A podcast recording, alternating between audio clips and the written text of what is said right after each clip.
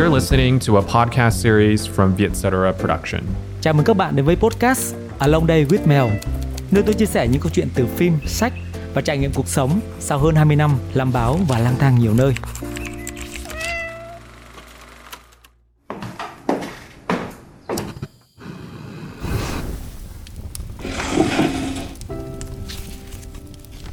Hôm trước, một người bạn thân tâm sự với tôi rằng không hiểu tại sao cô luôn ở trong trạng thái lo âu và chấp chới trầm cảm, dù cô không thiếu điều kiện để hạnh phúc. Cô tài năng, xinh đẹp và có một công việc đáng mơ ước được nhiều người ngưỡng mộ. Thế nhưng, hạnh phúc vẫn là một khái niệm xa lạ với cô. Cô thường xuyên giàn vặt bản thân và mất ngủ kinh niên. Tôi nói với cô ấy rằng là bởi vì em sống cho bên ngoài nhiều quá, bản ngã của em còn lớn quá và em vẫn mong chờ hạnh phúc từ những yếu tố bên ngoài thay vì ở trong chính em. Chừng nào em giải phóng được bản thân mình và tìm thấy sự an bình ở nội tâm hay niềm vui tràn ngập mà không chờ đợi những yếu tố bên ngoài, lúc đó em mới thực sự hạnh phúc. Set yourself free, tôi nói rồi chúc cô ngủ ngon. Cuộc trò chuyện đó khiến tôi suy nghĩ khá nhiều và là nguyên cớ cho tập podcast về hormone hạnh phúc mà tôi muốn chia sẻ với các bạn hôm nay. Chúng ta nói rất nhiều tới trầm cảm, về rối loạn lo âu và nhiều thứ tâm bệnh khác của thời đại ngày nay, nhưng dường như chúng ta hiếm khi nói tới hạnh phúc hay làm cách nào để có được hạnh phúc. Cuốn sách yêu thích nhất của tôi về chủ đề này là 6 tỷ đường tới hạnh phúc của nhà báo, triết gia người Đức tên là Stephen Clay, mà tôi đã nói khá nhiều trong các tập trước. Trong phần mở đầu của cuốn sách, khi bàn tới hành trình đi tìm hạnh phúc của con người, tác giả này viết rằng nhiều người tìm kiếm hạnh phúc như kẻ say rượu đi tìm nhà mình. Ông dẫn lời triết gia vấn đề rằng họ không thể tìm thấy, nhưng họ biết nó tồn tại. Và vì chờ đợi các điều kiện bên ngoài, nên Voltaire nói rằng khi săn đuổi hạnh phúc, chúng ta tự vấp vào chân mình. Vấn đề mà nhà báo Klein chỉ ra là con người hiện đại ngày càng khó khăn hơn trong việc tìm kiếm hạnh phúc là do chính bản thân họ không tìm thấy được sự an bình ở nội tâm hay sự náo loạn bởi các giá trị xã hội bên ngoài. Ông cho rằng con người có thể hạnh phúc trong hầu hết mọi trường hợp. Các điều kiện bên ngoài quyết định hạnh phúc của ta ít hơn nhiều so với ta nghĩ. Những nghiên cứu chuyên sâu đã cho thấy niềm vui của cuộc sống không phải là vấn đề của tuổi tác cũng như giới tính. Nó không hề phụ thuộc vào IQ của bạn. Hoặc bạn cao bao nhiêu, hoặc bạn có bao nhiêu đứa con, hoặc tài khoản ngân hàng của bạn nhiều hay ít. Đó là lý do mà đôi khi những người ở các quốc gia thứ ba lại hạnh phúc hơn những công dân của các nước giàu nhất trên thế giới. Vậy hạnh phúc là gì và hormone hạnh phúc bao gồm những gì? Tôi đã từng đi tìm nó trong cảm giác thăng hoa của tình yêu, trong nỗ lực của sự nghiệp, trong những chuyến rong ruổi du lịch từ Việt Nam đến thế giới để trải nghiệm, trong việc thưởng thức một bộ phim hay, hay buổi tối bên ly cà phê thơm và cuốn sách mỗi buổi sáng.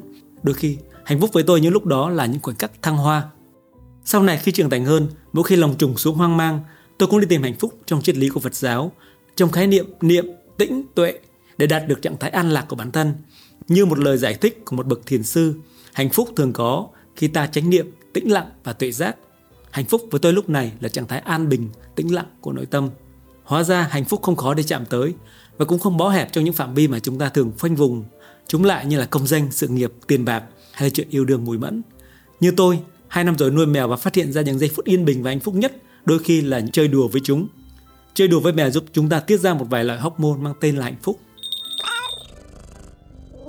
Đến đây thì tôi bắt đầu nhận ra việc ta có được hạnh phúc hay không phụ thuộc vào một số hormone hay còn gọi là chất truyền dẫn thần kinh mang tới cảm giác đó. Hóa ra hạnh phúc có sẵn ở bên trong ta thật, chính xác hơn nó nằm bên trong não bộ của chúng ta. Trong các chất truyền dẫn thần kinh hay còn gọi là hormone mang tới hạnh phúc như là oxytocin, dopamine, serotonin. Tôi đặc biệt quan tâm tới hormone dopamine bởi sự kỳ diệu của nó, đặc biệt nó có ảnh hưởng tới những kẻ làm nghề sáng tạo hoặc chữ nghĩa. Trong cuốn 6 tiêu đường tới hạnh phúc của tác giả người Đức nói trên, ông cho biết dopamine là một phân tử nhỏ xíu chỉ bao gồm 20 nguyên tố hydro, carbon, oxy và nitơ. Phóng to 10 triệu lần thì nó giống như một con nòng nọc. Nhìn phân tử dopamine thì không mấy ấn tượng, nhưng một khi ở trong não bộ nó dường như có một quyền năng kỳ diệu. Nó giúp ta kiểm soát sự linh hoạt và sự chú ý. Nó kích thích sự tò mò, khả năng học hỏi, tưởng tượng và ham muốn tình dục. Não bộ giải phóng ra một chất truyền dẫn này mỗi khi ta ham muốn một điều gì hay đam mê một ai đó. Dopamine chính là chất tạo ra ham muốn. Ông viết rằng cái chất kỳ lạ này không những chịu trách nhiệm đánh thức ham muốn của ta mà nó còn khởi động những hệ thống cần thiết hoạt động để cho phép ta đạt được mục đích. Do ảnh hưởng của nó, chúng ta cảm thấy hào hứng, lạc quan và đầy tự tin. Dopamine đảm bảo rằng não bộ hoạt động theo ý muốn và hành động của ta. Không có nó, cơ bắp sẽ không tuân lệnh ý chí. Dopamine là chất điều khiển chúng ta và bởi vì nó truyền cho chúng ta một trạng thái mong đợi hồi hộp, bởi vì nó làm cho mục đích của chúng ta trở nên hấp dẫn và dễ dàng đạt được. Dopamine có lẽ hơn bất kỳ chất truyền dẫn thần kinh nào khác trong não bộ có thể cho phép chúng ta trải nghiệm cảm giác hạnh phúc. Ở một mặt khác, Steven Klein cũng nói rằng khi thiếu hụt chất dopamine, con người mất động lực để sống. Nhưng quá nhiều chất này cũng là một thảm họa. Ham muốn trở thành nỗi ám ảnh, sự quyết tâm trở thành cơn thèm khát quyền lực và lòng tự tin trở thành thói vĩ cuồng, trí tưởng tượng phong phú trở thành sự điên rồ. Kích thích lượng dopamine quá lớn có thể dẫn con người vào thế giới đen tối của bệnh tưởng. Người bệnh tưởng nghi ngờ những ý tưởng ảnh khuất trong khi không có gì là ảnh khuất. Họ nghe thấy những âm thanh của cây cỏ đang mọc lên và tiêu diệt những ý tưởng vô lý. Nhưng ở trạng thái dịu nhẹ hơn, những cảm giác này lại kích thích sự sáng tạo. Nói tóm lại, cảm giác tích cực cũng có mặt xấu của nó, nhưng không có chất truyền dẫn thần kinh nào trong não bộ thể hiện được quyền lực và sức mạnh hạnh phúc như dopamine. Các bạn có thấy kỳ diệu không? Phóng to 10 triệu lần mới thấy giống một con nòng nọc. Thế mà cái chất truyền dẫn thần kinh trong não bộ này lại có một quyền năng ghê gớm như vậy. Thiếu nó, ta trở thành những kẻ nhàm chán, mất động lực sống và trở thành những kẻ an phận thủ thường, chui vào những cái vùng an toàn tệ nhạt không muốn ra. Nhưng cửa nó hoặc xài nó quá đà, cảm hứng trở thành cơn bốc đồng, thành chất gây nghiện dẫn ta đi cảnh quá xa hoặc dẫn tới những bến bờ lầm lạc, mất cả lối về. Thế cho nên triết lý Lagum của người Thụy Điển từ lâu cũng hướng tới biết đủ là hạnh phúc cho dù đất nước Bắc Âu này dư dật về của cải. Nói cách khác, sự thừa mứa chưa chắc đã mang tới hạnh phúc. Nhận chân được loại hormone hạnh phúc có tên là dopamine quyền năng này, tôi nhận ra để đạt được hạnh phúc hóa ra là khá dễ dàng khi ta biết xài đủ với nó. Thế cho nên tôi bắt đầu tập sống với triết lý biết xài đủ dopamine cũng là hạnh phúc. Giải phóng bản thân khỏi những tín điều, khỏi những khuôn mẫu, định kiến của xã hội cũng là một cách mang lại chúng ta sự tự do. Và tự do, đặc biệt là về mặt tinh thần, với tôi là một trong những điều kiện quan trọng nhất để chạm tới hạnh phúc. Chúng ta tự do khỏi sự phán xét, đánh giá của người khác. Chúng ta tự do là chính mình, là con người mà chúng ta muốn trở thành. Chúng ta tự do là những việc mà chúng ta yêu thích và phát huy được toàn bộ năng lực của mình. Giải phóng bản thân để đạt được tự do với tôi là một trong những yếu tố mang lại sự bình yên và hạnh phúc.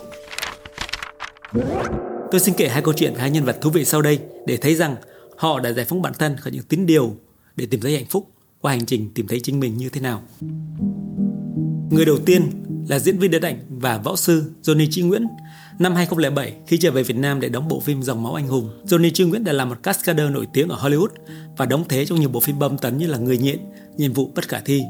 Trong cuộc phỏng vấn anh cho số đầu tiên của tạp chí Thể thao Văn hóa Đàn ông do tôi làm chủ biên vào thời điểm đó, Johnny Chi Nguyễn nói rằng anh trở về Việt Nam để được kể những câu chuyện điện ảnh cùng với anh trai của mình để nói về khí phách của người Việt Nam, một thứ di sản mà ông nội anh, một võ sư nổi tiếng được mệnh danh là nhạn trắng Cà Mau trước đây để lại.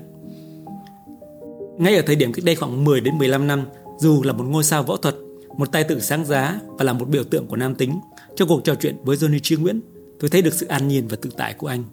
Đấy là lý do mà 15 năm sau, khi điện ảnh không còn là giấc mơ lớn nhất của cuộc đời anh nữa, Johnny Chi Nguyễn có thể buông bỏ một cách dễ dàng.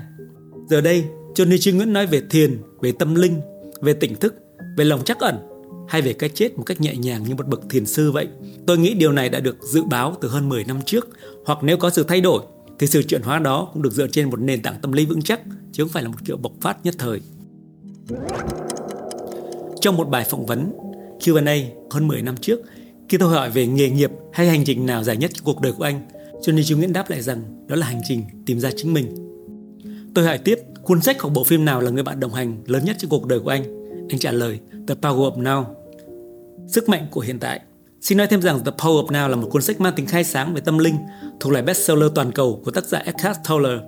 Và một trong những người dịch và chú giải cuốn sách này ra tiếng Việt là mẹ ruột của anh. Một điều thú vị nữa là cha ruột của anh là võ sư Nguyễn Chánh Sử, cũng là một người thức tỉnh tâm linh từ rất sớm và có ảnh hưởng rất lớn đến cuộc đời của anh và anh trai đạo diễn Charlie Nguyễn. Gần đây, ông phát hành một cuốn sách tâm linh có tên là Không có ta, một tác phẩm sâu sắc tải hương vị của sự thức tỉnh khi ta thoát khỏi những tư tưởng suy nhược và buông bỏ được bạn ngã.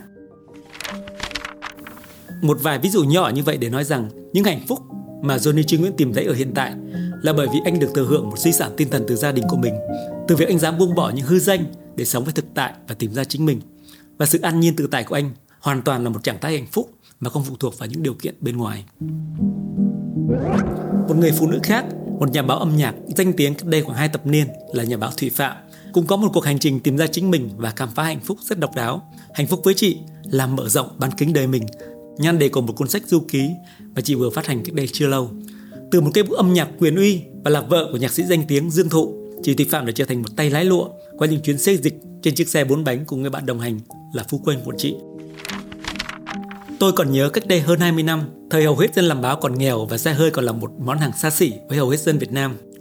Thùy Phạm đã là một cây bút nổi tiếng của làng báo và lái xe bốn bánh, dù chỉ là chiếc Matic nhỏ xinh thời đầu. Rồi chị lên đời một chiếc xe hai cầu.